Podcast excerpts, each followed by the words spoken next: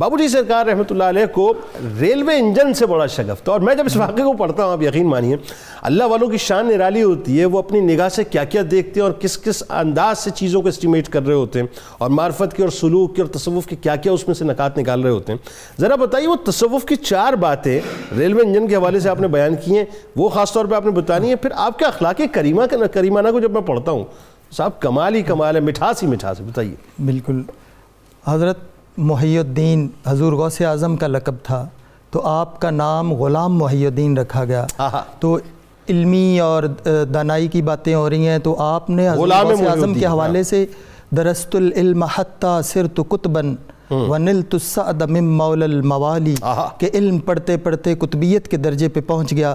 تو حضور حضور بابو جی علیہ رحمہ بھی عالم بے بدل اور اتنے بڑے عالم اور اتنی بڑے نقطہ رس تھے جو اتنے بڑے بڑے علماء سے پڑھا۔ تو جو آپ نے بات کی ہے یہ چونکہ ایک بات کا تسلسل چلتا آ رہا تھا جس میں مولانا غازی صاحب اور پیر میر علی شاہ صاحب رحمۃ اللہ علیہ کی موجودگی میں فتوحات مکیہ اور رفات الانس پڑھتے رہے۔ تو یہ بچپن میں جو آپ کو انجن سے لگاؤ اسی مناسبت سے نام تو آپ کا غلام محی الدین رکھا گیا۔ ٹھیک ہے۔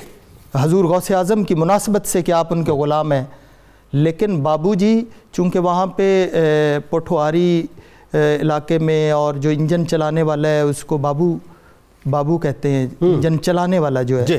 تو آپ گولڑا کے اسٹیشن قریب ہی تین چار کلومیٹر کے فاصلے پہ آپ وہاں پہ چلے جانا جب پوچھا جانا جب ان کے بارے میں معلومات ہونی تو گاڑی کو دیکھنے کے شوق میں اسٹیشن پہ۔ وہیں پہ با جماعت نمازیں ہو رہی ہیں وہیں پہ زہد و وظائف ہو رہے ہیں اور حتیٰ کہ رات گئے تک ان کی سوان آیات میں لکھا ہے کہ شب بیداری کی بھی اس یہیں سے عادت پڑ گئی کہ رات گئے تک جو ہے نا گاڑیاں آتے جاتے دیکھتے رہنا۔ اور ان کی وجہ کیا ہے کہ آگ جتنی ڈالی جاؤ وہ اور زیادہ تیز چلتا ہے اور لوگوں کو آسائش دیتا ہے۔ ہاں، ہاں۔ اس میں وہ انہوں نے چار جو باتیں کی ہیں وہ بلند حوصلہ۔ ہاں۔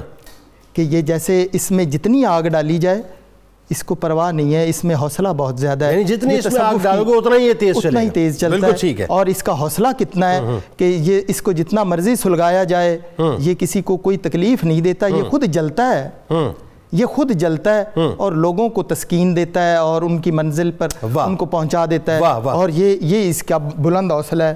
پھر با وفا ہاں۔ کہ یہ جن کو جس جگہ سے اٹھاتا ہے اور جس کی جہاں پہ منزل ہے یہ کسی کو یہ نہیں ہے کہ یہاں پہ اتر جاؤ یا یہاں پہ ہاں۔ تو یہ چونکہ یہ ایک عشق کا تقاضا ہے ہاں۔ جس کو کسی کے ساتھ بھی عشق یا لگن ہو جائے چاہے وہ انجن ہو چاہے وہ گاڑی ہو یا کوئی پلین ہو میں یہ کہوں گا کہ یہ اس میں سے بھی یہی تصوف کے معاملات نکالے جا سکتے ہیں۔ اچھا اس میں ایک بھی فرماتے ہیں نا کہ وفادار وہ جو آپ نے فرمایا کہ وفادار صاحب اظہار۔ فرسٹ کلاس کا ڈبا ہو ہاں، یا پیچھے ہاں۔ چکھڑا ہو وہ ساتھ لے کر جائے گا اس نے ساتھ لگا دیا۔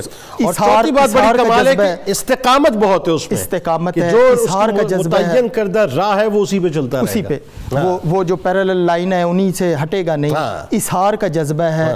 وہ اپنی اپنے آپ کو جلا کے دوسروں کو اس کو ذرا تصوف کی روشنی میں بیان کریں نا چار نکات کیسے کمال بابو جی صاحب رحمت اللہ علیہ کی ذات والا صفات میں جیسے ڈاکٹر شبیر جامی صاحب نے کہا اسی طرح ایک اور ان کی سمانے میں واقعہ درج ہے کہ آپ گھوڑے پہ سوار ہو کے آ رہے ہیں۔ تو حضرت قبلہ پیر مہر علی شاہ صاحب رحمت اللہ علیہ نے فرمایا کہ وہ صاحب کون ہے تو کہا وہ غلام محی الدین ہے واہ واہ واہ کیا یہ شاہ سوار گھوڑا بھی دوڑا رہا ہے اور متواتر ورد حق میں مشغول ہے؟ وہ کافی فاصلے پہ تھے لیکن یہ انہوں نے تصرف سے ان کو دیکھ لیا اور جانچ لیا۔